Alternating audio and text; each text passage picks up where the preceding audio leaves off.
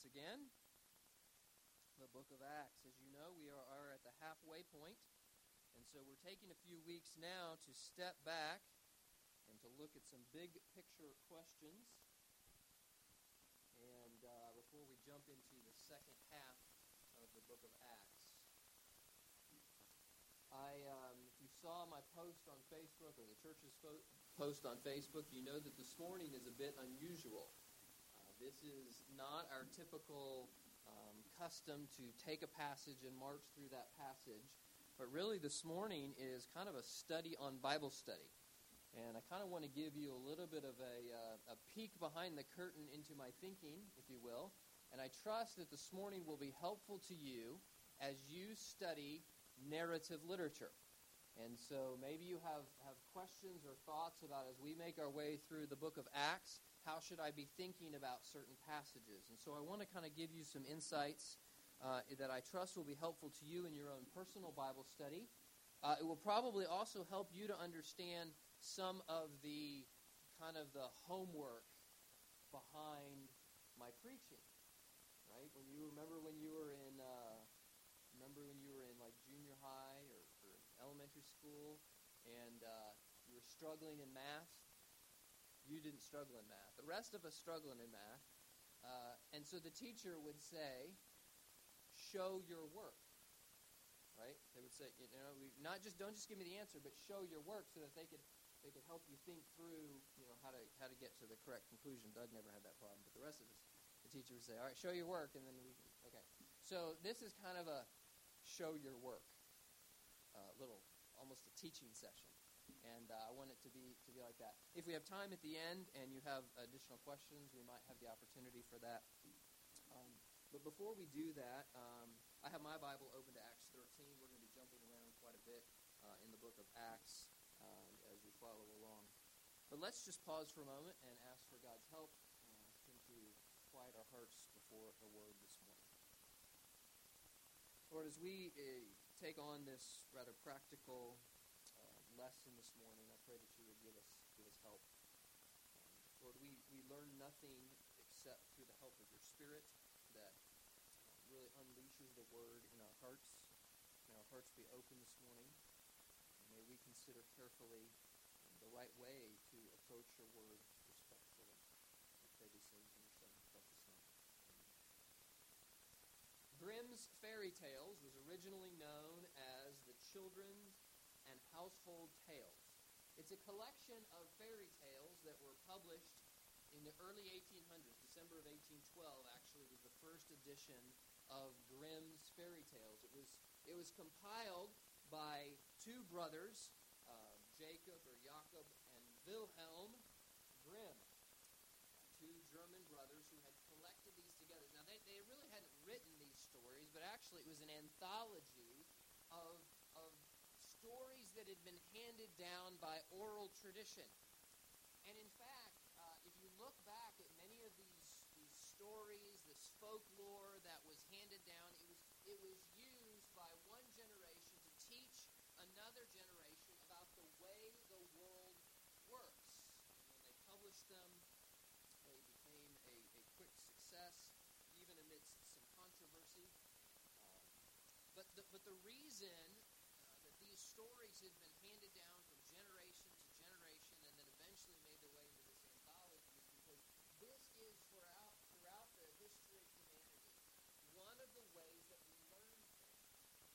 In fact, one of the key ways that, that we learn things that, that stick with us in our memory is through the telling of a story. Once upon a time, we begin, right? And then when we get to the end, of course, they all lived happily ever after. But between those two bookends is usually some sort of a, a life lesson, uh, something that we can take with us as a principle into life. Because we connect the stories in a powerful way.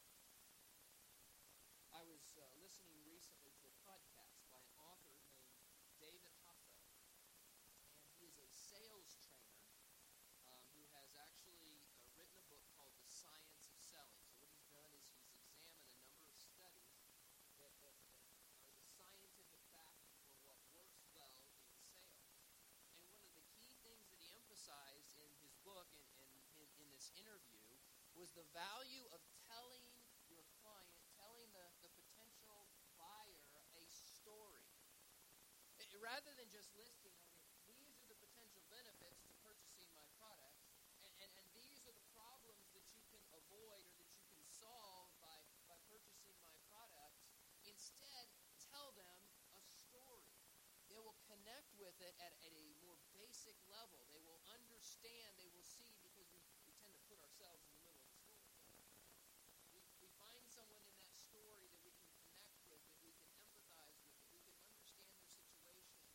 And as the story progresses, we see ourselves in that situation. And so, so this is kind of the way our mind works.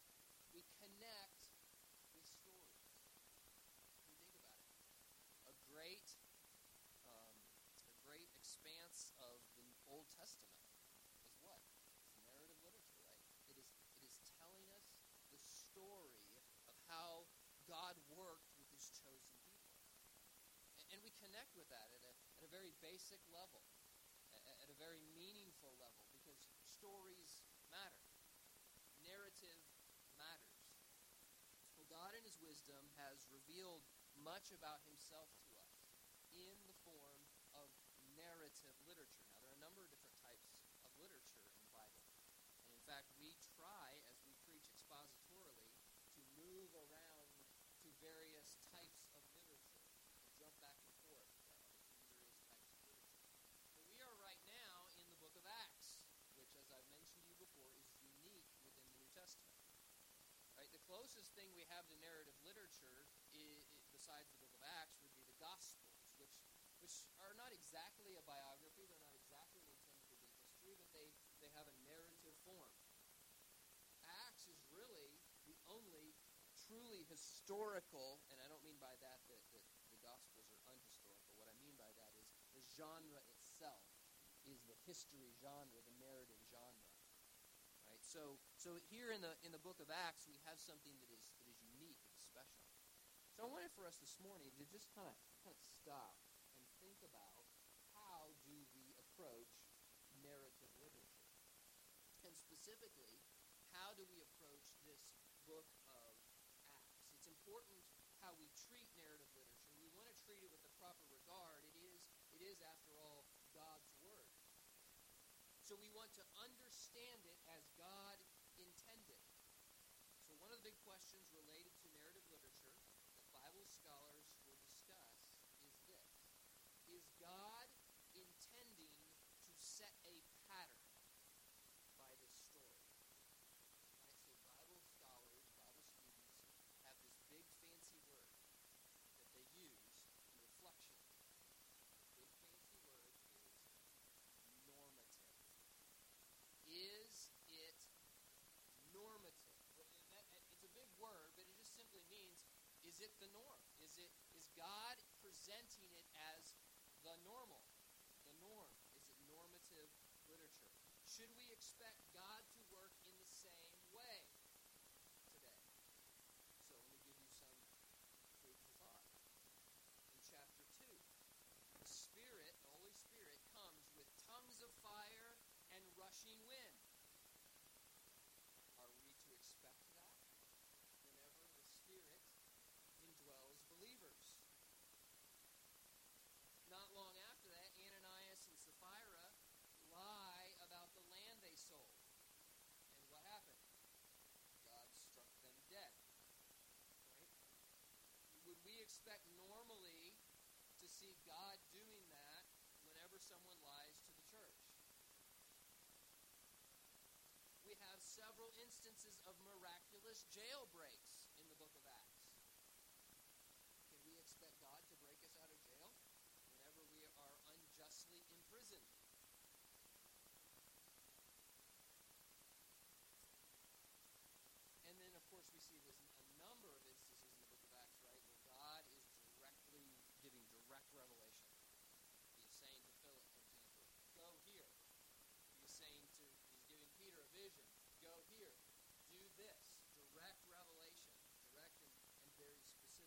this the normal experience of Christians in the New Testament? But I don't really think. So there are many things that God did in a dramatic way, even a miraculous fashion, and we see descriptions of them in the book of Acts, right? But we don't really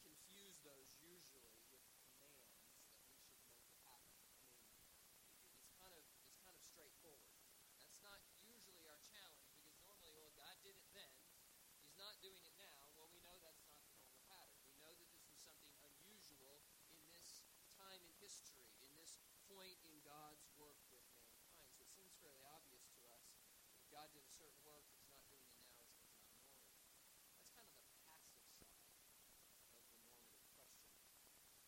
What really challenges is what? Really challenges is what should I do? Right? How, how do I conduct myself? How do I respond? What decisions do I make in response to what I'm seeing here? Um, what challenges us more is is how we as believers should conduct ourselves in reflection on the early church. In other words, should we do that too? When we, when we read something in the pages of, of Acts, we ask ourselves the question, well, should I should I be doing that? Should I be mimicking that? Should I is that something that is that is prescribed for me? And so actually that is a word that again that Bible scholars will use, right? We have these big fifty dollar words.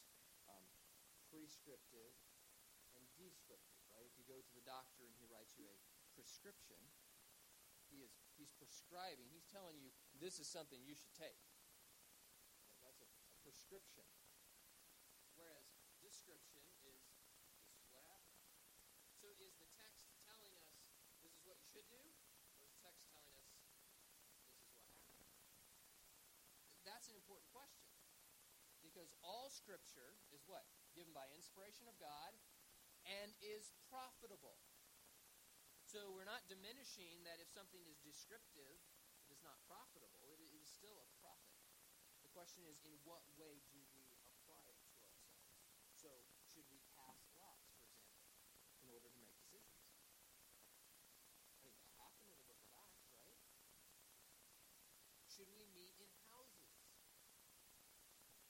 That happened in the book of Acts. Should we as a church communicate with other churches primarily through letter? And that happened in the book of Acts. Are these prescriptions? In other words, are these things that we are compelled to do? Or are these merely descriptions of what happened? So here's what I want to do. I want to I want to go back to uh, what we said last week that the book of Acts is a narrative how God is sovereignly doing his work of redemption by the risen Lord Jesus through spirit empowered believers, preaching the gospel to all people and establish the establishment of the churches. That's what the book of Acts is about. And this morning we're specifically noting the fact that Acts is a narrative, so it communicates in a certain way. So, what am I thinking? And what would I suggest for you to think as you approach the text of Scripture, particularly as you approach the book of Acts? Maybe this has been some mystery to you. Um, here's, here's a couple questions to consider as you see something occurring in the book of Acts. First of all, was it given as a command?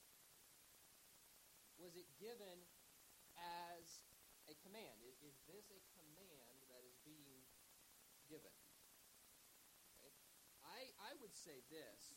It seems to me that we should we should pause more. We should think more carefully about the things that are given in the book of Acts as a command than simply the things that are merely described. Now, that doesn't completely solve the problem, does it? Right? Because we still have to consider the important questions of to whom was the command given? Was this command temporary for that time period, or, or was it intended to be permanent? But, but I think the formulation of something as a command ought to at least give us pause. It, it ought to it ought to cause us to question. So, for example, a command that, that goes all throughout the book of Acts. In fact, perhaps the most common command in the book of Acts is one that we would definitely say is normative. That is what? Repent and believe. This is the this is the very heart of the gospel. That that we are sinners, separated from God, that Jesus Christ's completed work on the cross, his death, burial, and resurrection provides payment for sin, and that payment can be applied to us through what? Through faith and repentance. And again and again and again, the apostles and the and the New Testament church commanded repent. Chapter 3, verse 19, chapter 8, verse 22, chapter 17, verse 30, chapter 26, verse 20. Repent. That is still a binding command for all men. Repent. This is the message we preach, and this is at the very heart of what we do. So, of course, we would say that's, that's prescriptive. That's something that we continue to preach. And, of course, in the book of Acts, we also see this second command that's attached very often, close at the heels of it. Repent and be, you remember? Be baptized. Like, repent and be baptized. So you turn to Christ, and you, you, recognize your sin, you turn to Him, you repent and believe, and immediately express that, testify to that through baptism. And so these commands that are, are given to us are, are pretty obvious. Some things are given as command in Scripture that are continuing to be binding. Uh, in, excuse me, in the book of Acts that are continuing to be binding. There are other things that are given to a specific person. So, for example, I mentioned a moment ago Philip. Philip, go to this place. Peter, go see Cornelius. Those are very specific commands that are in a time and place with a very specific application. But I do think if something is given a command, we ought to at least stop and look at it. Ought to stop and think, okay, is this something that is binding for all believers that continues? So that's one that's one question that I'm asking myself as I'm studying the book of Acts. The second question that I'm asking myself is this was it intentional? And what I mean by that is did the apostles or or did the church do something intentionally. You say, as opposed to what? Well, as opposed, for example, to, to it just being a product of, of the culture or the circumstances. So some things would have been part of the custom of the day.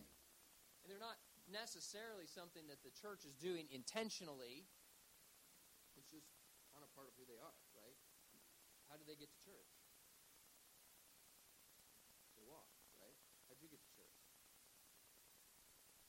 So unbiblical? Because you rode the car? No, obviously not. Right? I mean, that's a it's kind of a silly example, but it, it illustrates the point that just because something occurred in in the book of Acts doesn't mean same thing with communication by letter. How did the churches communicate with one another? By letter. But does that mean it's unbiblical for us to send an email or to call on the phone? Clearly not. So, so, so I'm asking myself the question, is this something that they intentionally made a choice to do, or is this just part of the, the inertia of the culture that they're in, the, the day and age that they're in, the situation that they're in, which really leads me to kind of another related question is remind yourself that, that the book of Acts really is a time of transition. Right? It, it is really the time when we are moving from the old covenant to God's special work in the church age. And so, because of that transitional nature of the book of Acts, we need to be sensitive to how much of this is a product of this transition that is taking place. The church is actually in flux even from the beginning to the end of the book of Acts. Have you noticed that? Let me give you, give you some, some clear examples. Right? Who was evangelized in the early chapters of Acts? Who you talk to? What people group? Jews, right? And in fact, until until the incident with Cornelius, there are no Gentiles saved. Well, obviously we wouldn't say that's normative, right? This was this was God's plan from all the way from chapter 1 verse 8. Jerusalem, Judea, Samaria, uttermost parts of the earth. So so there was this ripple effect going out, but in the early in the early chapters only Jews were evangelized. It wasn't really in earnest that Gentiles were evangelized until this next half of the book that we're, we're getting ready to get to, to chapter 13 and on missionary portion of the book of Acts. So there's some unusual occurrences that are unique because of the transitional nature uh, uh of God's work. let me give you another example. Um, Paul.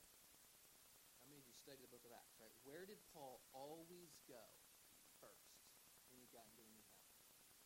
Synagogue. Made a beeline for the synagogue. Right? So that's a fairly consistent pattern in the book of Acts. So I would ask myself, is this something that Paul was doing just as a result of the context he was in? I mean, the Jew, I mean, the gospel had started with the Jews, and is now moving itself out to the rest of the world. It seems to me to be a, a natural expectation that Paul is going to the synagogue as that central point where God is at work in that town. And so then we would say the question, well, is that like anytime you're evangelizing the city, you got to synagogue first?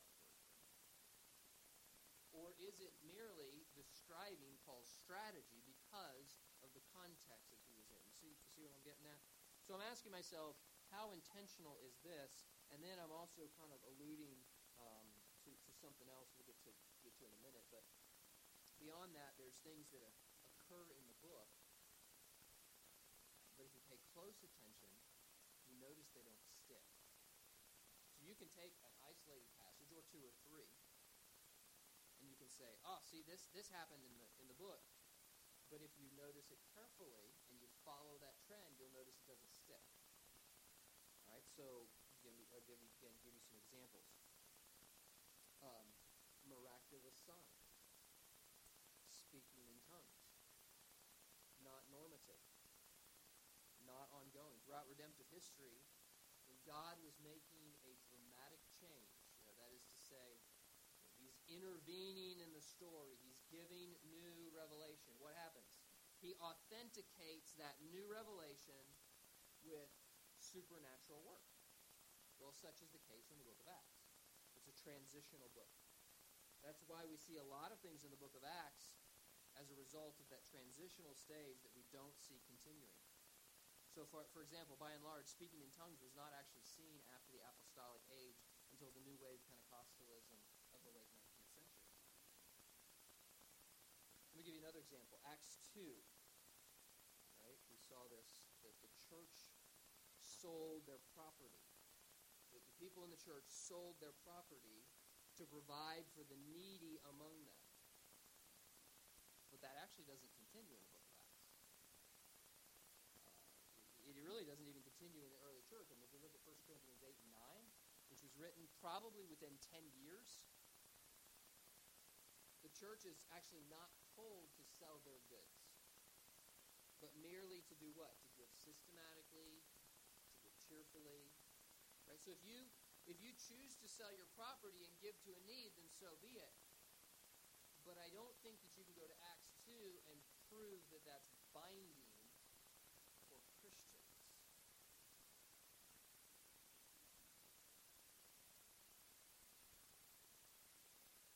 So some are going to say, well, the church in Acts, another example, church, the churches in Acts met in houses. So we should too. We shouldn't have church buildings. By the way, in case you don't know, there's an entire movement out there called the house church movement. And I will tell you this what I appreciate about that movement is their instinct, their impulse to kind of recover genuine New Testament Christianity. I appreciate that. But I think it's worth asking ourselves the question is this what the book of Acts is communicating? That we are not to meet in church buildings, but that we are rather to meet in houses. It is true that the church met in houses. We're told this in chapters 2 and 5. The wealthy in those days had large courtyards within their house that lent themselves to entertaining large groups. And so they would meet, especially in the early days of the church. Sometimes even daily, we see in houses. But let's be careful. The church did not always meet in houses. They met in the temple court. They met in a room, something like what we would call a banquet hall. So what was that? Well, where were they in Acts 2 when the Spirit came? They were not in a house. They were in an upper chamber, an upper room, a, a, a banquet hall, if you will. Even some occasions that are recorded for us in the book of Acts that there was was such a large group, it's, it's reasonable to assume they weren't meeting in a house. It was too large a group. But we don't really know where they were meeting. Were they meeting outside? Were they meeting some large hall in town? We, we don't exactly know. Why? Because Luke's point really is not where they met, it's that they assembled. That's Luke's point. And so meeting in houses did happen in the early church, but it was by no means a, a precedent. And that's really what I'm getting at. Does, does this seem to be the setting of a precedent, or is it intended to report what happened? And so this is why I put a lot more stock in, a lot more um, weight on kind of the, if I can make up the word up, the churchly functions. You know what I mean by that? Right. So the, the things that the church did intentionally as part of their church life. Like, what would I be thinking? Some of you will fall asleep. But what would I be thinking? We're talking about the churchly functions that we see in the book of Acts. You think of anything? That the book of Acts explains this is what the church did intentionally as part of their church life. Any thoughts? Preaching. Okay, good. So the elements of the of the worship, what was taking place. Good. Breaking of bread, Lord's table. Good. Baptism, excellent. Good. Yeah, spreading the word, right? You're going everywhere spreading the word. Excellent. I of a few kind of related, yes, sir.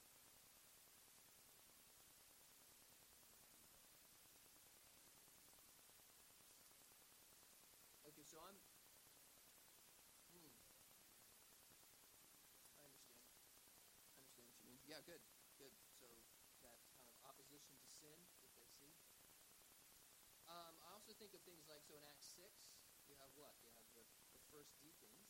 Right? There's a process that's laid out there by the apostles, very very specifically and deliberately, it seems to me. Um, and so I think that's worth our consideration. In fact, I think the church should probably follow that pattern because it is laid out so intentionally as part of the church's uh, church life. In fact, let me go one step further and say the choosing of the deacons is actually one example that I see of a larger pattern of congregational decision making. And if you've ever taken our new members class, uh, you, you I've marched you through kind of my rationale for congregationalism, which I think is laid out in the book of Acts as well. Um, clearly, there were some decisions that the apostles could have made themselves, but they posed it to the church at large. And so I think this would note, this is worth our notice, this is worth our invitation. Uh, baptism, somebody mentioned, right? Both the recipients and the mode of baptism are shown in the book of Acts. Baptism follows belief, and it is done by immersion. This is very telling.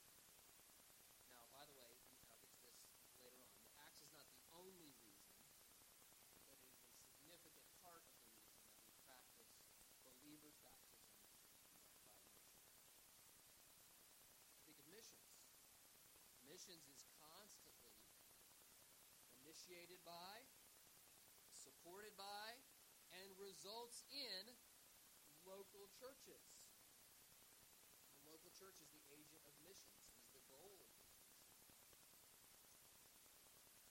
Why do we gather for our primary worship service on the first day of the week? Well, believers in Acts gathered on the first day of the week to mark what? Yeah, the resurrection. Right? Jesus rose on the first day of the week. So, hey, it's been a week since Jesus rose. Let's meet and worship Jesus. Hey, it's been two weeks since Jesus, and the pattern has stuck ever since. I think for good reason. Now, we have to be careful here, right? Because we don't want to fall into the Roman Catholic trap where we believe that church tradition has authority.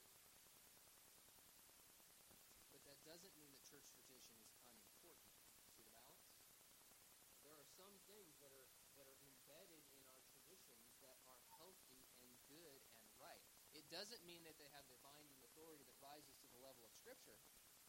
But some traditions are actually predicated on the truth that we learn in Scripture. And so some of these things that are precedent setting, the apostles set the precedent, probably should be continued to be followed. Now there's one more principle, one more question that I think is more important than any of this. Because heretofore I've been basically telling you how Pastor V interprets the text. What have I not done yet? I haven't actually showed you any Bible. Did you, pick up on that? Did you pick up on that? I haven't actually shown you from the text why I interpret the text this way. So, what is really the most important question? Like the most important question when you're interpreting the book of Acts? Does say? Let's go a little further because what's that? Exegesis, good. We're on the right path. Good. The Holy Spirit helps us to interpret the Word. And how does the Holy Spirit do it? Through the Word of God. Good. Somebody like bring that home, like make it really specific. I'm going to interpret the book of Acts in the light of what? The light of the Scriptures, right? It, what does the rest of the New Testament specifically say? you, are you with me? This is comparing Scripture with Scripture. And so I would say the most important question you say, okay, is this binding? Is this normative? Is this something that we should mimic? You can't just take a proof text from the book of Acts and run with it. You've got to ask yourself the question the rest of the New Testament say? Does that make sense? This is comparing Scripture with Scripture. This is Bible study. Uh, okay, first rule of uh, the first three rules of illustration, right? Location, location, location. First three rules of Bible study. Context, context, context, right? Location, location, location. Right? You, you cannot you cannot be fair with Scripture if you snatch it out of its context. So when we're thinking about the book of Acts, we're thinking about a historical snapshot of something that is unfolded, is unpackaged, is explained throughout the rest of the to- Old Testament. So, really, the most important question that we want to think about as we are applying the book of Acts is what does the rest of the New Testament say about it? Compare Scripture with Scripture. All right, I'm going to give you a case study. Go over with me. We haven't gotten here yet, but go over with me to Acts 15 And look at verse 29. Now, this is actually repeated several times. This is the Jerusalem Council. The question is, what do Gentile believers need to do? Right? And this is kind of a case study in exactly what we're talking about. So in verse 29, Acts 15, the command is given to Gentile believers that you abstain from things offered to idols, from blood, from things strangled, and from sexual immorality. If you keep yourself free from these, you do well.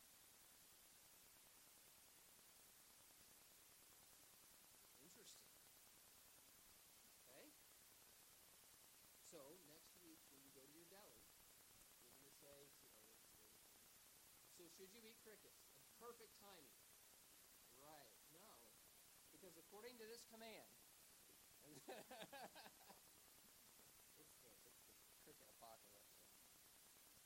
All right, so so right, what, what what should we what should we eat? What should we not eat? What should we do? What should we not do? Here's this command given to us in verse 29. Now, of this, there's several bullet points, right?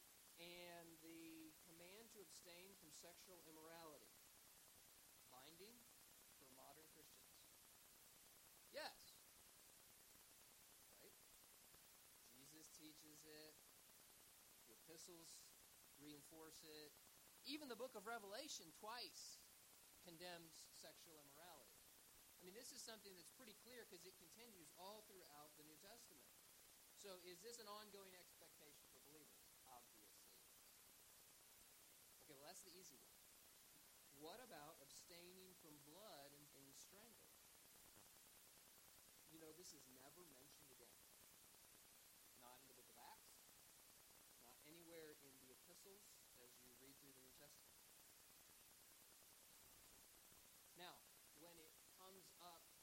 come now to come to the question of meat offered to idols.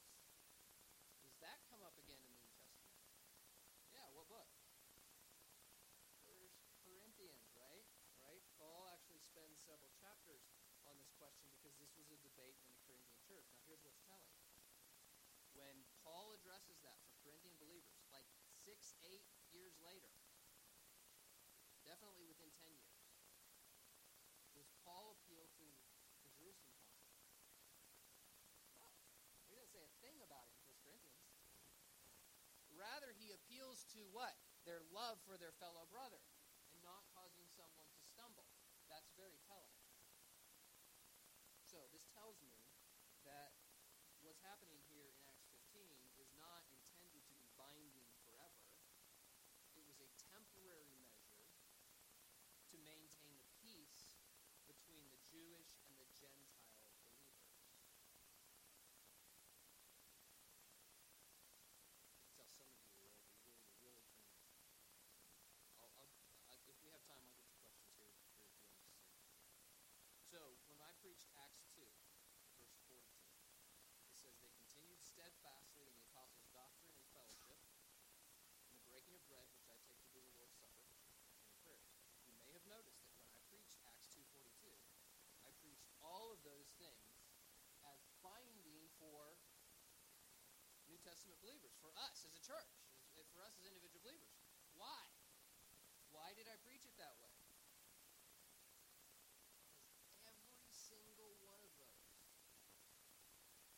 right? The apostles' doctrine, fellowship, breaking of the bread, the Lord's table, prayers, every one of those things are reinforced as you continue through the New Testament, are they not? And so all of these are continuing to be binding in the ongoing life of the church today. They're repeated in the New Testament. And so absolutely those things should confront us as our believers. So really this is the this is the big question. What does the rest of the Bible say? So let me go back and harken to some things that we've already mentioned. Method of baptism by immersion is not solely based on the example that we see in Acts. It's also based on the meaning of the word itself and the imagery that Paul uses. Right? Wh- What is baptism picture? Burial and resurrection. You can't picture burial with sprinkling. And so, so when we're thinking about the the book of Acts, I mean, yes, it's significant that they went down into the water. It is significant that the eunuch said, Here is much water. What hinders me from being baptized? There was a body of water. It's significant that every time we see it occur in the book of Acts, it appears to be immersion. That's, that's significant. But that alone is not enough. That's actually the weakest argument. But what we see is that that pattern is continued. It is extrapolated and is taught throughout the rest of, of the New Testament. Um, the office of the deacon, we mentioned. That's actually expanded on in the pastoral epistles, right? First Timothy and Titus. The work of, of missions continues to be centered on the local church. In fact, really the entire development of the church in the world centers on local church establishment. I mean, even the very last book of the Bible, the book of Revelation, is written to seven churches, local assemblies. So I'm actually arguing that Acts is, in large part, normative. Uh, Much of Acts is binding in some very important ways. It provides for us examples to follow, but the mere occurrence of something is not quite enough to bind it on the consciences of New Testament believers. There must be other scriptural reasons. But I want just to, for us to think in closing about one possible other category. Is it possible that there's actually another category?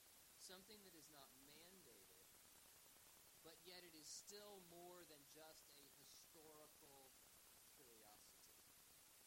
Might there be a category? Screen. Might this be wise or instructive, even if not mandated.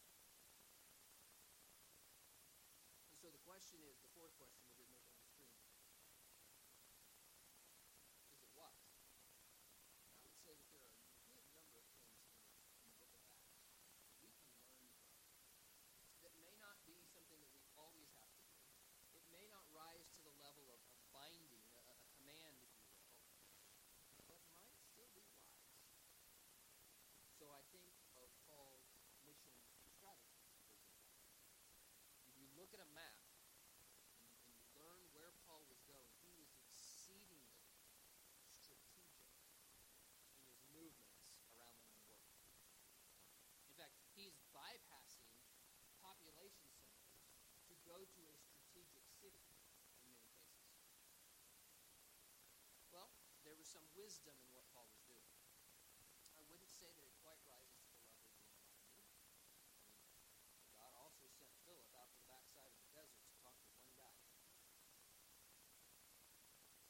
Yet there is some strategy in what he's doing, and, and I think perhaps there is some, some wisdom in that. So I'm asking myself, is there another category, a kind of a, an in-between category, the things that are, that are wise? Um, I also think about the model of cooperation with local churches coming together for the cause of missions, sharing with one another financially. I notice gathering for prayer in times of crisis. Right? Peter goes to jail. And what does the church do? We got to have an we got to have an impromptu prayer meeting. Right? There's no clear cut like when this happens, you're supposed to have a prayer meeting. But is prayer ever a bad idea? Right? And so in times of crisis, I think it, it would be good for us to say, well, what did the New Testament church do in times of crisis? They got together and they prayed. Now here's a controversial one. You ready? Plurality of elders. Elders, pretty much always in the plural. Even when it applies to a specific local congregation in the book of Acts, it's in the plural. Can I say in good conscience that it's a mandate for the New Testament church to always have a plurality of elders? No. Do I think it seems to be the biblically wise idea or the ideal? I would put it in that category. I, I thank God that God has brought, even in our small church, um, has allowed us to have two men to pastor, to share the load. And I think that is kind of the biblical ideal. Not always possible, not always feasible, and I would say not mandated by Scripture, but certainly wise. If you disagree with me, that's okay. Some of these things are judgment calls, but I'm just kind of telling you how I understand the text. Um, there are different modes of evangelism public ones, private ones, and we can learn from there. So, so I do think there's this category of, of wisdom that we can imitate things that we see that are done well in the, in the local church. Right? So this is a Bible study on Bible study and uh, a little bit different than unusual. And the reason I'm bringing it to you this week is because next week I want to say, okay, what lessons should we, what are the lessons we learn for the church from the book of Acts? What are the things that we can, as a church, think together about? And so some of that's predicated on my understanding of how to take the text and, and apply it. And I hope it's helpful to you. Uh, one other one other final note, and then we'll we'll take some questions. Um, I would say this. Obviously, there is some some what latitude here. There's some judgment in how we apply the text, and so we do need to be gracious with brothers and sisters in Christ who might not always see it exactly as we do. And so when we get into this category of okay, what's mandated, uh, what's just simply wise, we're really in that zone of we got to be gracious with one another. We have good brethren who practice a very different policy, a very different way of, of governing the church, with whom we disagree, and even have scriptural reasons for disagreeing with. But when we're in this, we're in, when they're in this kind of window here of, of interpretation, I think it's good for us to give give grace to those who are good brethren who don't quite see it as we do. All right, so um, pause the recording.